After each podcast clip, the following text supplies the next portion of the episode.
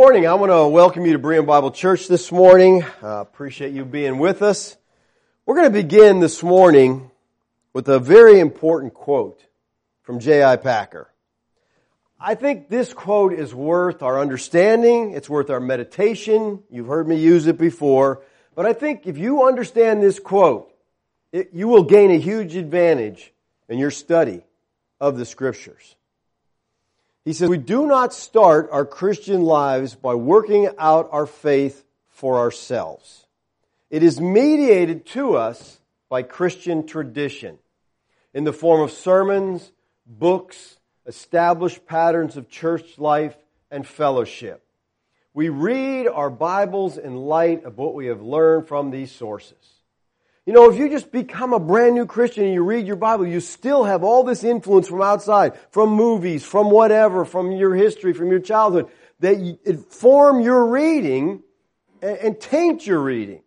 He goes on to say, we approach scripture with minds already formed by the mass of accepted opinions and viewpoints with which we have come into contact in both the church and the world.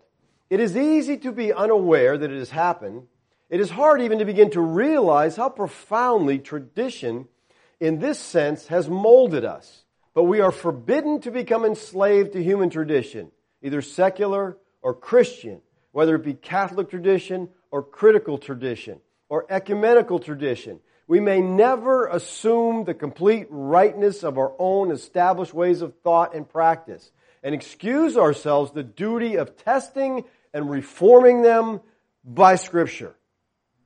Man, that is a powerful, powerful quote. We need to test everything we believe by the text. Which means there has to be a text to back up what we believe. You got that, right? The beliefs you hold have to come out of the text. And we must be open to allowing the text to shatter our preconceived notion of things. Now, if you hold to the Arminian persuasion of theology and you believe that Yeshua, man comes to Yeshua by his own free will, I beg you to listen to the text we're going to talk about this morning. I beg you to examine the text, to pray over the text. John chapter 6 decimates the Arminian view. It totally and undeniably destroys Arminianism if you let it speak in the text. I had a pastor friend who I talked to this about him many times and he would just shake his head and say, no, no, no. He was Arminian. He began to teach through the Gospel of John.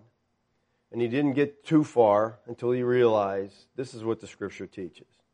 So, you know, going verse by verse through Scripture really can change your view on things.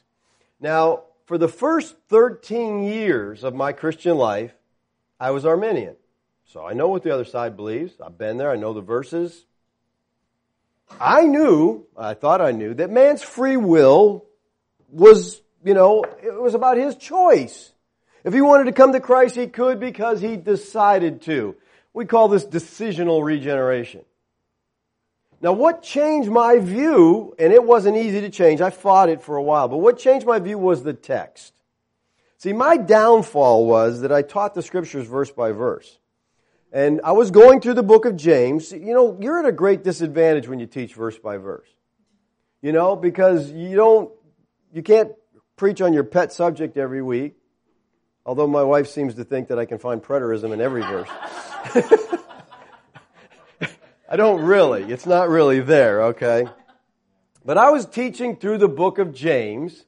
Like I said, I've been a Christian about 13 years. And I got to verse 18. Now this is, you'll notice it's King James here because that's what I was using back then.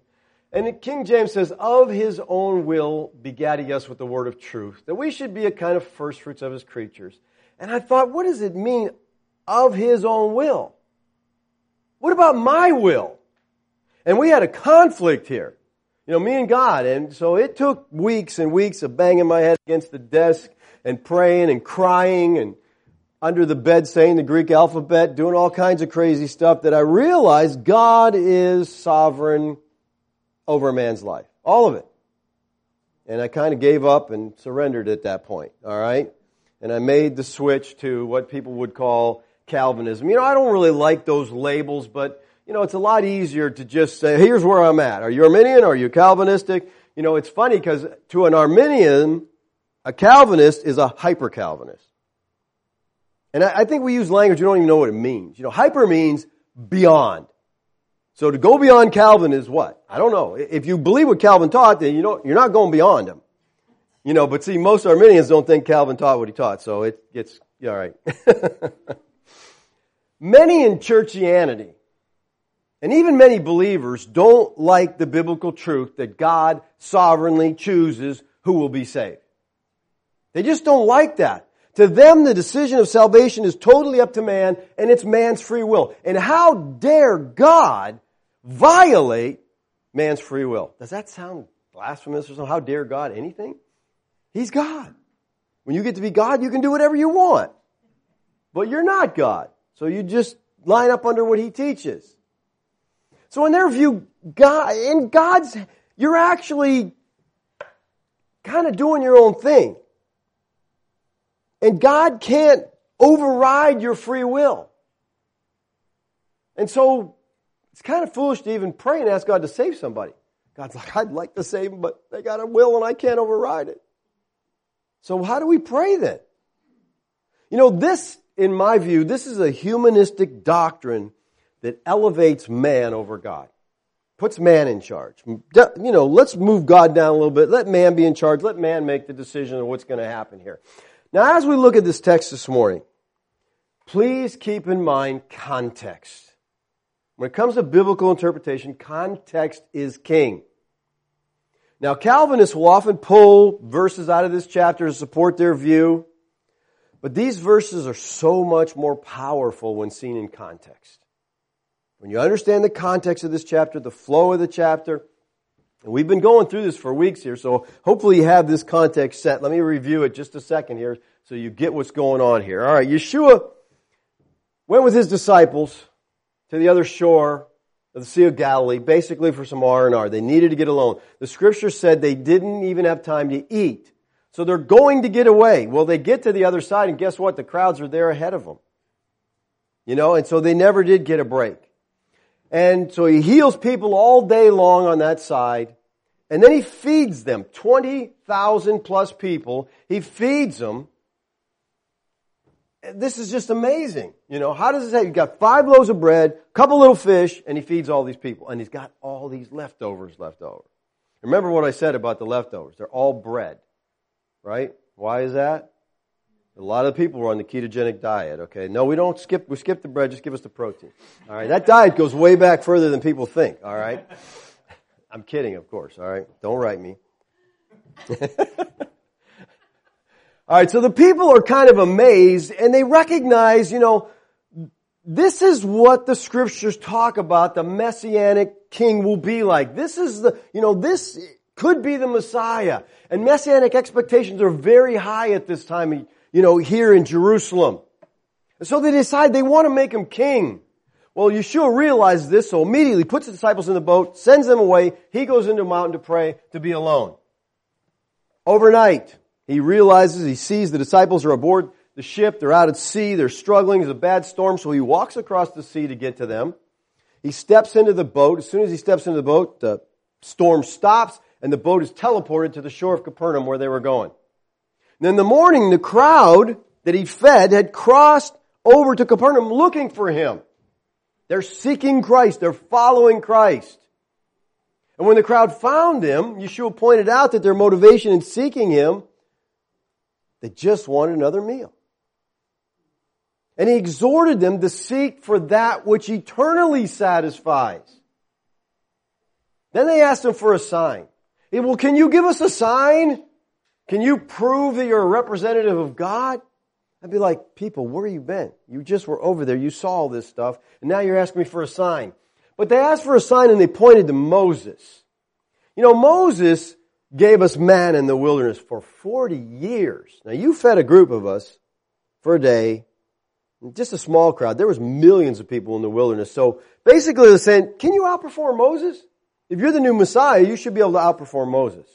The Jewish expectation at that time was that Messiah would renew the gift of manna. Many of the writings talked about that. Well, Yeshua responded by saying that it was the Father, not Moses, who gave them bread from heaven. And that's the bread that gives life to the world. And I think that in this text, Lazarus is presenting Yeshua as the new Moses. All right? He's the one who will lead the new Exodus. He will lead the people out of the bondage of sin and death. This is the Moses that was promised in Deuteronomy 18 that Moses talked about. But what Yeshua is offering is spiritual, not physical. See, that's where the problem lies. These people were looking towards the physical. That's all they could see. The bread that Yeshua speaks of brings eternal life, but the crowd was thinking in physical terms. And so they responded, Lord, always give us this bread. And this is where we ended last week. Give us this bread. You know, he's talking about the bread. Go good. Give us some more bread. We want the manna that'll just go on. Now, they, notice they call him Lord here. This is simply like saying sir. Okay? They're not using this in the sense they don't see Yeshua as Lord. The crowd was under the mistaken impression that the true bread from heaven was actual edible bread like the manna their ancestors had eaten. They wanted some new type of physical bread from then on that would never spoil. So they're saying, be like Moses. Keep on giving us this bread, the manna that fills our stomach. And Yeshua then identifies himself to try to make it real clear to him as the true bread. Yeshua said to them, I am the bread of life. He who comes to me will not hunger. He who believes in me will never thirst. So the Jews ask for something from Christ and he offers himself. I'm the bread. See, it's not that Yeshua gives bread. He is the bread. He's the bread of life. He offers spiritual food that will completely satisfy man's hunger. Bread here is metonymy for food nourishing food that gives life and sustenance. Just as physical life depends on physical food, spiritual life depends on Yeshua. Now we're going to come back to this verse next week and get into the I am and get into the bread of life. But I want to focus this morning on a couple of the comments that Yeshua makes in chapter 6 that deal with the sovereignty of God in salvation. Notice what he says here. He says, He who comes to me will not hunger, and he who believes in me will never thirst. Now, what I want you to see here is coming to Yeshua and believing in Yeshua are synonymous terms. These are parallel terms. Coming to Christ is the same as believing Him. Believing is the same as coming to Him. And this is very important to get in this text because we're going to go on and you're going to need to keep this in mind. So keep that in mind. To come to Christ simply means to believe in Christ. To believe in Christ is to come to Christ. Verse 36, but I said to you that you have seen me and yet you do not believe. Now don't mistake the fact that the crowds followed Yeshua. They sought him out. They went after him as some expression of faith in him because they didn't have faith. Remember, just moments before the crowd asked him for a sign to prove that, you know, he was who he said he was.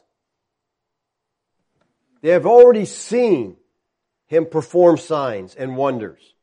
And yet, they didn't see anything in the sign except, hey, you provided for us. We like that. They didn't realize who, how can he do these things?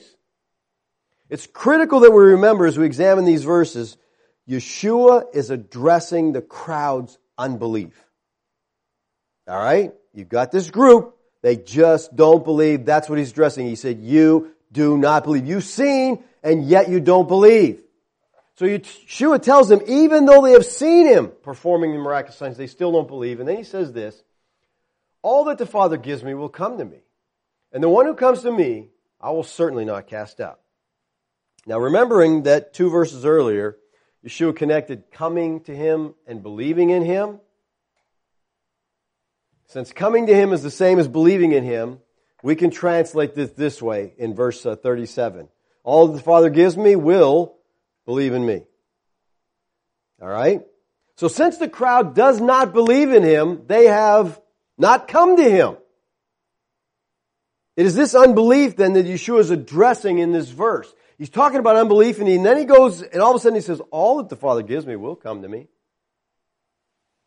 So I think maybe there's almost an unasked question here that Yeshua is answering. Like, why is it that the Jews, the very people of God, the very people that Yeshua came to, don't believe in him.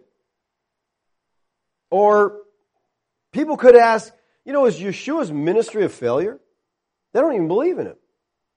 And Yeshua saying, not at all. He's saying, in effect, your unbelief notwithstanding, the Father's will is perfect and undeterred. See, because all the Father gives me will come to me. They will. The ones that both the Father has given will come. David Brown in his commentary on John writes this. This comprehensive and very grand passage is expressed with a particular artistic precision. All that the Father gives me shall come to me. That is, though ye, as I told you, have no faith in me, my errand into the world shall in no wise be defeated. For all that the Father giveth me shall infallibly come to me. This shall express the glorious certainty of it. The Father being pledged to see to it that the gift be no empty mockery. Why does anybody come to believe in Yeshua? The scripture teaches only because he was given to Yeshua by the Father. So the reason anyone does not come to believe is because they were not given to the Son. Remember, coming to Christ, believing in Christ are synonymous. So who believes in Yeshua? It's all that the Father gives me. The ability to believe on Yeshua requires divine enablement. It is only those whom the Father enables to believe that come to Yeshua in faith. These are all the people the Father gives to the Son as gifts. See, Yeshua viewed the ultimate cause of faith as God's electing grace, not man's choice. Now, if you're an Arminian, I want you to notice here that the order is crucial all the Father gives me will come to me. Yeshua doesn't say, all who come to me have been given to me by the Father. In other words, if you believe, well, then the Father gives you. Says that's not what the text says. We don't determine by our response who the Father's gift will be to the Son. Our response is determined prior to that by our election. He says, all the Father gives to me. The word gives here is a word basically for destiny. It is divine, sovereign election. The concept of the elect being a love gift to the Father. See, that, when you see this, it is so incredible. Before eternity, the Father promised the Son a certain gift for His suffering. See, if the Arminian doctrine is true, Christ could have come into the world, suffered, and died on the cross, and nobody ever trusts him. Because It's up to us. And nobody, ah, we're not interested. Nobody could have trusted. He could have died totally in vain. But no, the Father promised a gift, a love gift. And that's, you got to see yourself as this, people. You are a love gift given by the Father to the Son. A gift. He has given Christ something for his suffering. Notice what Isaiah writes. Behold, I and the children whom Yahweh has given me for signs and for wonders in Israel from Yahweh of hosts who dwells on Mount Zion. I and the children whom Yahweh has given me. Who's speaking here?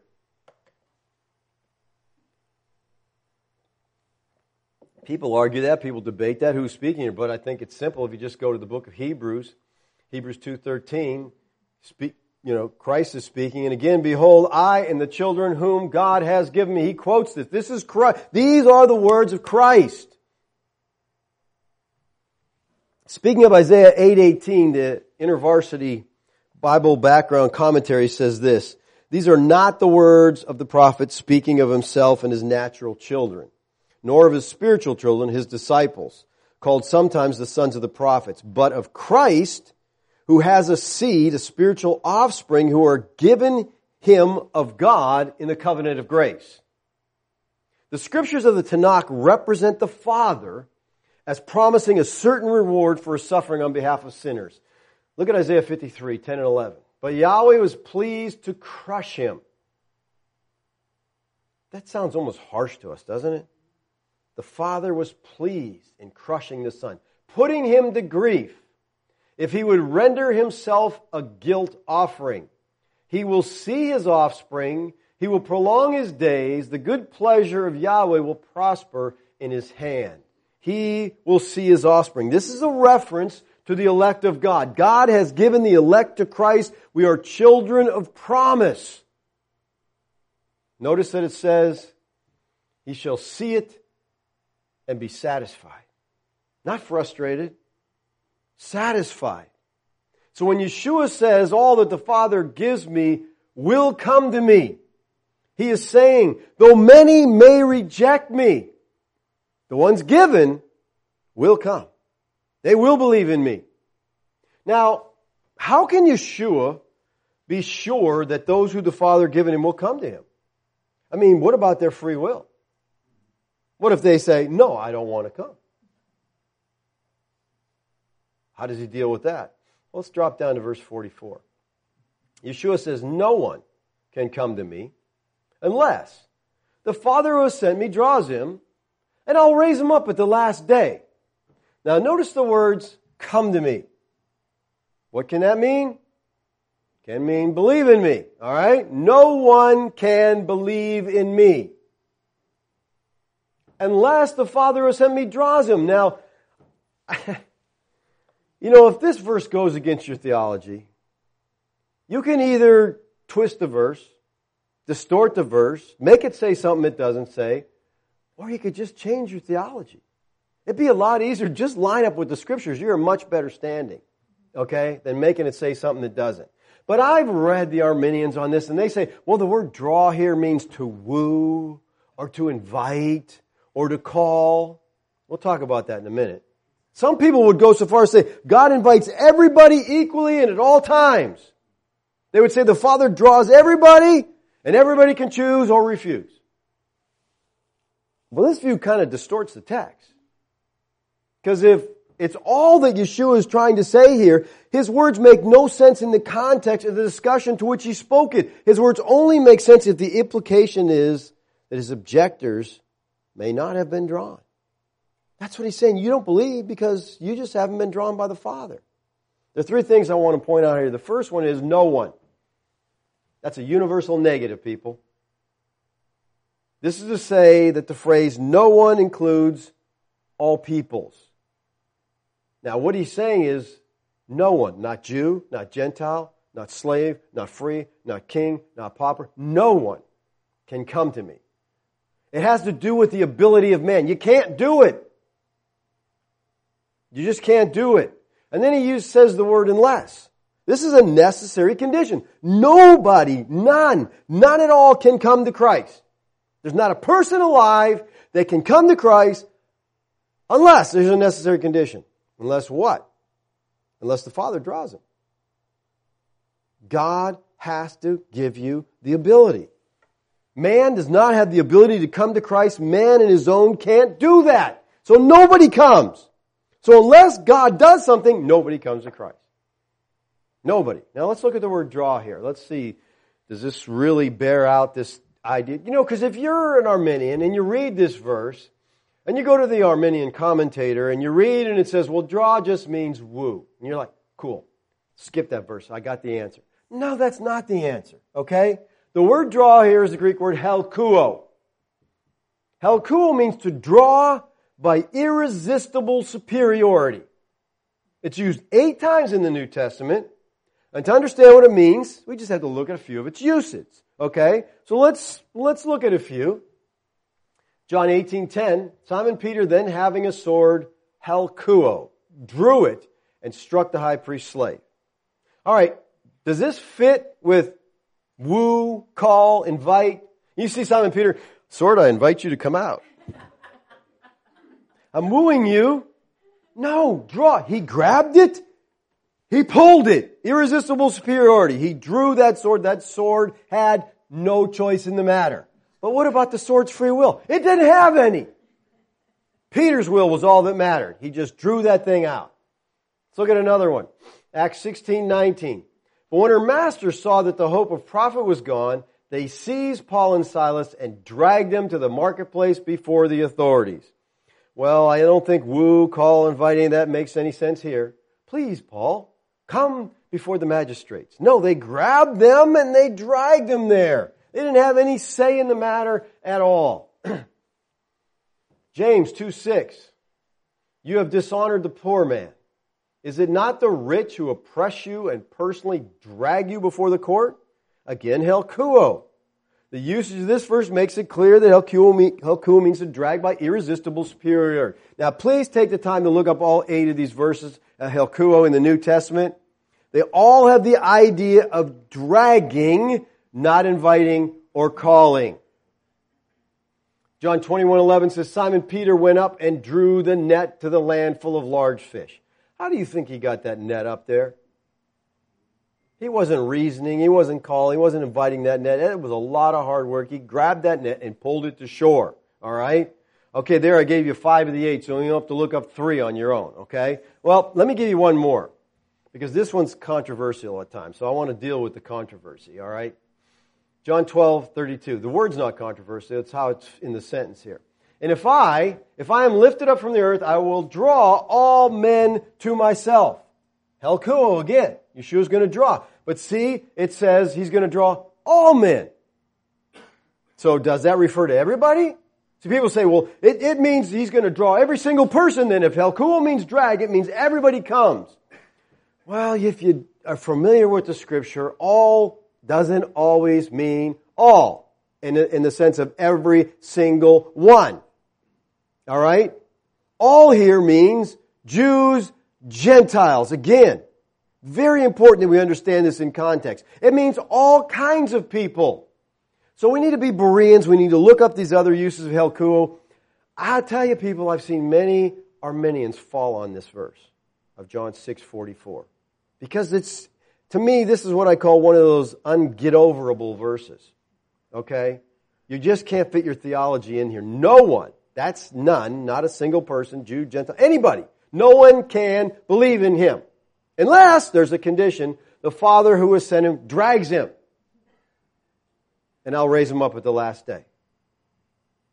So the definition of helkuo, again, draw by irresistible purity. You know, we can even go outside the scripture, and this definition holds true in the text in secular literature.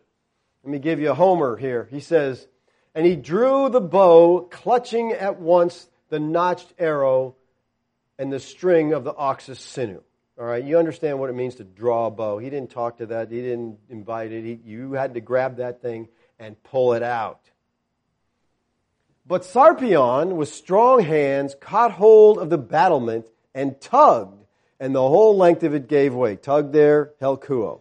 All right, so when a drawstring is pulled back, when a battlement is tugged and made to fall, these are not invited, these are not called, they are forced back, they are forced over. The meaning of the word cannot be clear. Nobody is capable of coming to Yeshua unless the Father, irresistible, draws them. So in John 6 44, Yeshua is saying that no one can come to him unless the Father who sent me draws him. That's what Calvinists call irresistible grace or sovereign grace. Now, it's not that God drags people who don't want to come. Okay? We hear the irresistible grace and, you know, God's just dragging, they're screaming, I don't want to be a Christian! You know, and God's just dragging them into the kingdom. That's not the issue here at all, alright? God makes man willing by His grace. In regeneration, God gives us spiritual life which includes a desire for Him. He gives us a desire for Christ and we act according to that desire and we choose Christ. Look at Romans 8, 29 and 30. This, this is a, just an incredible verse. Verses here dealing with the sovereignty of God in salvation. For those whom he foreknew, he also predestined to be conformed to the image of his son so that he would be the firstborn among many brethren. And those whom he predestined, he called. Now, these three words, foreknew, predestined, called, this is what we're talking about when we talk about given. They're given to the Father. These are all involved. God foreknew them, He predestined them, and He called them. That's why they are the given. And He says, and these whom He called, He also justified, and those whom he justified, he also glorified. This is often referred to as the golden chain of salvation. All that he foreknew, he predestined to be like his son. And all he predestined, he called, and all he called, he justified, and all he justified, he glorified. These verses teach us two things. God must not call everybody, because everybody's not justified. And secondly, the call must be irresistible because everyone who is called is justified. Now, some who resist the doctrine of sovereign grace hold to what is called prevenient grace. It's normally defined as a work that uh, God does for everybody. In other words, God's grace, He just gives everybody grace, and it's enough to make it possible for you to choose Christ. Okay, it doesn't make you choose him, but it makes it possible. So it's just out there. You know, this is just basically a way of saying it's up to you. You make the decision. But if prevenient grace is merely external, then it's going to fail because what good is prevenient grace offered towards dead people? How much outside stimulus do dead people respond to? None. None. And that's what you've got to get. We're spiritually dead if the prevenient grace doesn't give life, then it doesn't help anybody. Now, the $10 question for the advocates of prevenient grace is why do some cooperate and others don't? So that God offered grace to everybody, but some people accepted, some don't. Why? That's the question. Well, you say, because I was smarter than you. Oh, all of a sudden we got arrogance involved in the Christianity. Yes, you're dumb. I'm smart. I trusted Christ. You just got no sense. Boy, it gives us room to boast, doesn't it? But the $10 million question for advocates of prevenient grace is, where does the Bible teach such a doctrine? It's nice. It's not biblical. All right? It's just not biblical. You know, since the Reformation, people have departed from the sovereignty of grace. See, most professing Christians, I think, are liberal, but many of those who really are Christians most have departed from the Reformation in this way. All the reformers, Luther, Calvin, Zwingli, Knox, Cranmer, the German reformer, the Swiss reformer, the French reformer, the Scottish reformer, the English reformer, every one of them believed not only in grace, but in sovereign grace. And the majority of believers today try to have the grace without the sovereignty of grace. All the reformers believed that grace was not only provided, but applied. And what was interesting is all around, you know, we got it in, it's happening in Germany, Switzerland, in France, in Scotland. All these guys are coming to believe the same exact thing at the same exact time. Because it's a work of God reforming the church. Evangelical Christianity is trying to hold on to grace provided while rejecting grace applied. It's not that God drags those who don't want to come. It's that God makes men willing by His grace. In regeneration, God gives us spiritual life, which includes a desire for Him. Now, if God gives us a desire for Christ, then we act according to our desire and we come to Christ. Listen, I received Christ because I wanted to. And I wanted to because He did a work in my heart. Because I never wanted to before. All of a sudden, I wanted to. A sinner absolutely cannot come to Christ until God first does something in the sinner's nature. I've never seen anybody deal with this verse correctly. Just deal with the language that's in the verse. There, there's not contradictions in the Bible. All right, it doesn't say this here and over here says something else. But I thought the Bible says, whosoever will may come. That's true. If you will, come on. Because the only reason you will is God made you willing. Man has no part whatsoever in regeneration. It's, it's a work of God. So to, to be given is to be part of the elect. He has given the Son this gift. Yeshua says it again in verse 39. This is the will of him who sent me. This is the Father's will. That of all that he has given me, I will lose nothing, but will raise it up at the last day. Let me ask you, who is it that receives resurrection life? It's all that the Father has given Christ. Isn't that what the verse says? If the Father gives them, the Son's going to raise them at the last day. Every one of them. All who are given are raised. God the Father has given the elect to Christ as a gift of love. Yeshua says it again in verse 65 of the same chapter. And he was saying, For this reason I have said to you that no one can come to me. There's that idea again. No one can come to me unless, oh, there's an exception, unless it has been granted him from my Father. Four times in this chapter, he tells these unbelievers, you can't believe in him unless it's been given to you by the Father, who will draw all that he has given. Now, I'm sure that you realize that this truth is not isolated to John chapter 6. All right? It's everywhere in the scriptures. We see it again in chapter 10. The Jews then gathered around him and were saying to him, How long will you keep us in suspense? he wasn't trying to keep them in suspense, they're just dull of hearing. If you are the Christ, tell us plainly. You don't get it. Yeshua answered them, I told you, and you do not believe. The works that I do in my Father's name, these testify of me. But you do not believe. Why? Because you're not my sheep. You're not my sheep. That's why you don't believe. Here again, those Jews do not believe on the fact that Yeshua was the Messiah. Why? He said because they weren't his sheep. They had not been given him by the Father. Now notice that Yeshua does not say they were not his because they didn't believe. He said the proof that they were not his was the unbelief. Simply put, if they believed, it was because they belonged to him. They had been given. But since they didn't believe, they were not. Christ's sheep are identified by their faith. So Christ tells these Jews they did not believe because they were not his sheep.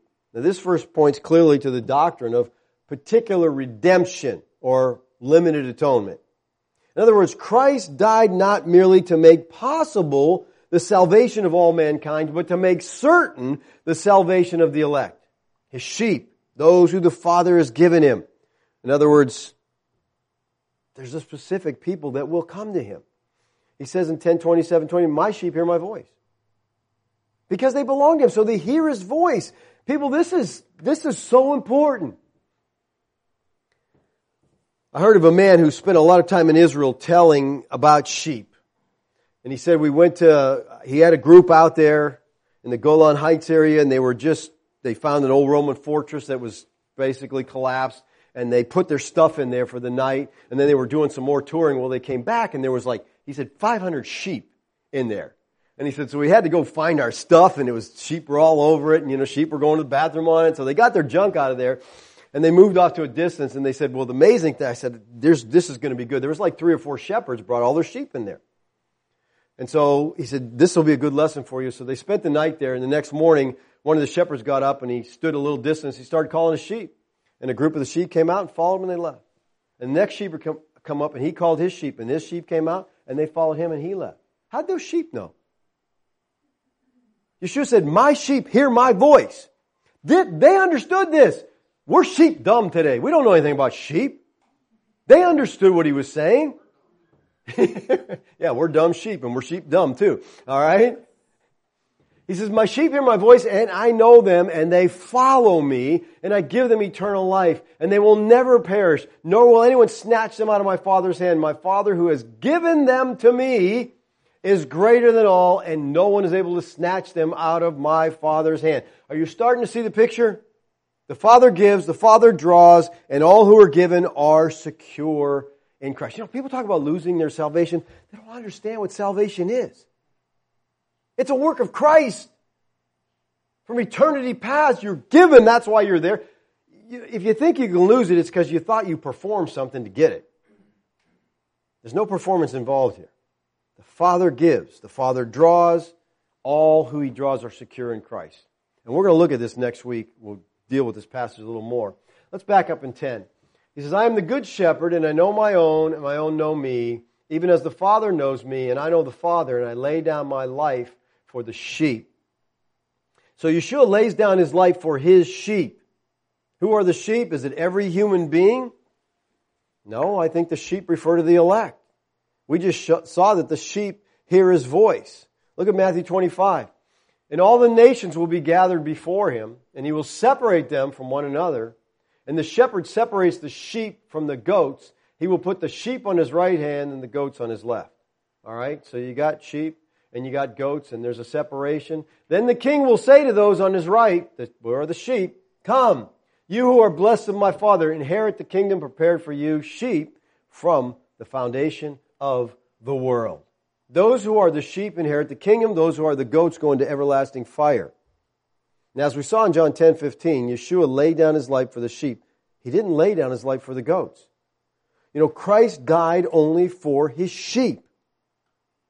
The concept of believers being gifts of the Father to whom the Son just forms a central element in the high priestly prayer of Christ in John 17. It says, Yeshua spoke these things and lifting up his eyes to heaven, he said, Father, the hour has come. Glorify your Son, that your Son may glorify you, even as you gave him authority over all flesh, that to all you have given him, he may give eternal life. Who's he give eternal life to?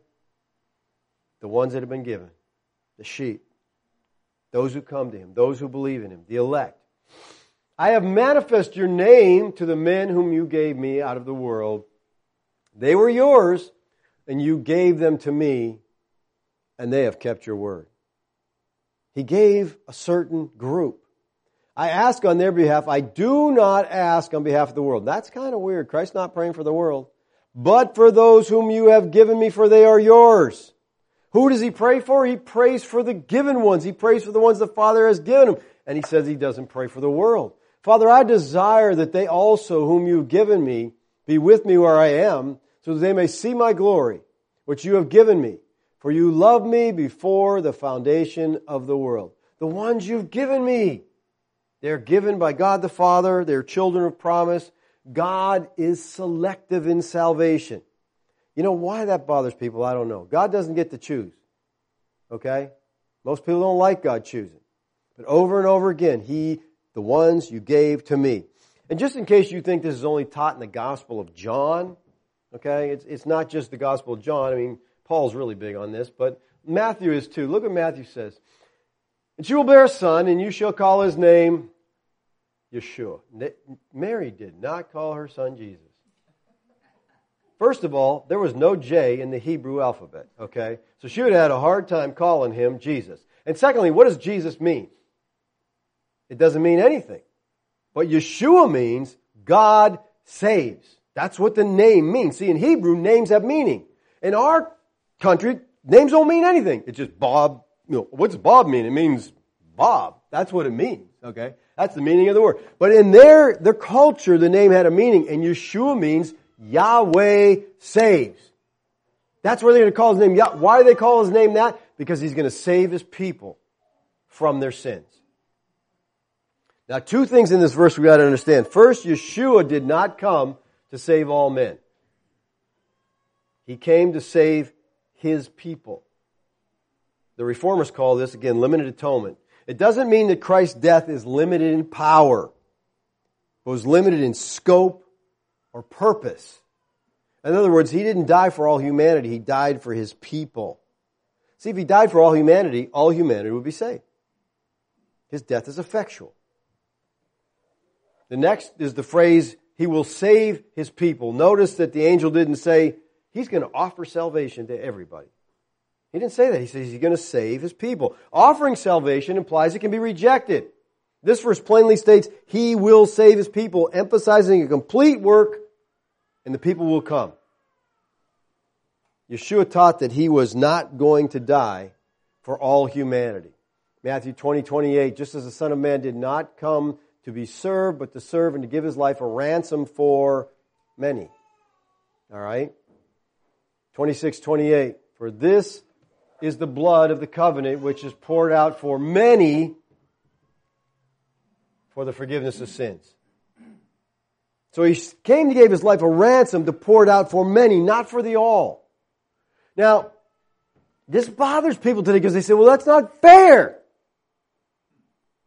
Listen, Fair is everybody's judged. Everybody perishes. That's fair. We've all sinned and fallen short of the glory of God. Everybody perishes. If you want fair, that's what you get. Judgment. But grace is God steps in and he saves a few. Well, why didn't he save everybody? Because he didn't want to. He has just as right to display the attribute of his wrath and his judgment as he does to display his grace and his mercy. But we like grace and mercy, so we want to get rid of those other attributes, all right? You know, the church today is being flooded with a new gospel. It's a humanistic gospel. Because the gospel is always and essentially a proclamation of divine sovereignty in mercy and judgment. It's a summons to bow down and worship the mighty Lord whom man depends for all his good. Its center of reference is Yahweh. But in the new gospel, the center of reference is man. You choose. You decide. You initiate salvation. It's all about you. The chief aim of the gospel was to teach men to worship Yahweh. But the concern of the new gospel seems limited to making men feel better. You got a bad marriage? Come to Christ. You having trouble with your finances? Come to Christ. You know, you're having a rough time. Come, like, He's going to fix every one of your problems. It's not come to Christ because you're a sinner condemned by God. You need Him as a Savior. It's so man-centered. And our minds have been conditioned to think of the cross as a redemption which does less than redeem. And Christ is a Savior who does less than save. And if God's love is a weak affection which cannot keep anyone from perishing without their help. And if faith is the human help which God needs for His purpose. People, this is the gospel. The gospel is God saves sinners. That's the gospel. Let me break it down. God the triune Yahweh, Father, Son, Spirit, three persons working together in sovereign wisdom, power, and love to achieve the salvation of the chosen people. The Father electing, the Son fulfilling the Father's will by redeeming, the Spirit executing the purpose of the Father and Son by renewing. Saves. Does everything from first to last that is involved in bringing men from death to life. He calls, He keeps, he justifies, He sanctifies, He glorifies. God saves sinners. Guess what? That's you. Okay? Men as God finds them, guilty, vile, helpless, powerless, unable to lift a finger to do God's will or better their spiritual condition. This is the gospel. God saves sinners. So all the thanks, all the praise, all the glory go to God in salvation. Man doesn't get any. Let me close this morning with a verse from Isaiah 46, 9 and 10. Remember the four things long past, for I am God, and there is no other. I am God, there's no one like me, declaring the end from the beginning, and from ancient times things which have not been done, saying, My purpose will be established. I will accomplish all my good pleasure. People, God's will is never frustrated. He's not in heaven saying, Oh, I just wish they would trust me. I had such great plans for that person. I wish they would just trust me. No, His will is not frustrated. He calls all His children. Yeshua has been given, He has given the elect as a love gift to Christ. And all that He has given to Christ will believe in Him, and all who believe in Him will be resurrected, all will have eternal life. His purpose, His eternal purpose will be established. Now, because the church is so man-centered today and it's all about people and we're here to please people, that's what we're here to do, make you happy, okay? And that's why the church doesn't teach the Bible. There's things in there that tick people off, okay? And if you want people happy, you gotta not tick them off, okay? So you be like my buddy Joel, and you just, you know, come up with a nice little phrase, you know, this is my Bible. Today I'm here to be taught. And I'm like, when? Where? Who's going to even open that thing? You know, and then he goes on to tell, God wants you to be rich. He wants you happy. He wants, and I'm thinking, wow, who wouldn't want that? No wonder that place is full. Break out the Bible and start teaching something. See how many people take off. All right? It's man-centered. Listen, it's, the gospel is not about us. It's about God. He alone is to receive the glory. Let's pray. Father, we thank you this morning for your matchless, wonderful gospel. Lord, help us to understand how great you are, how powerful you are. And may we bow before you in worship.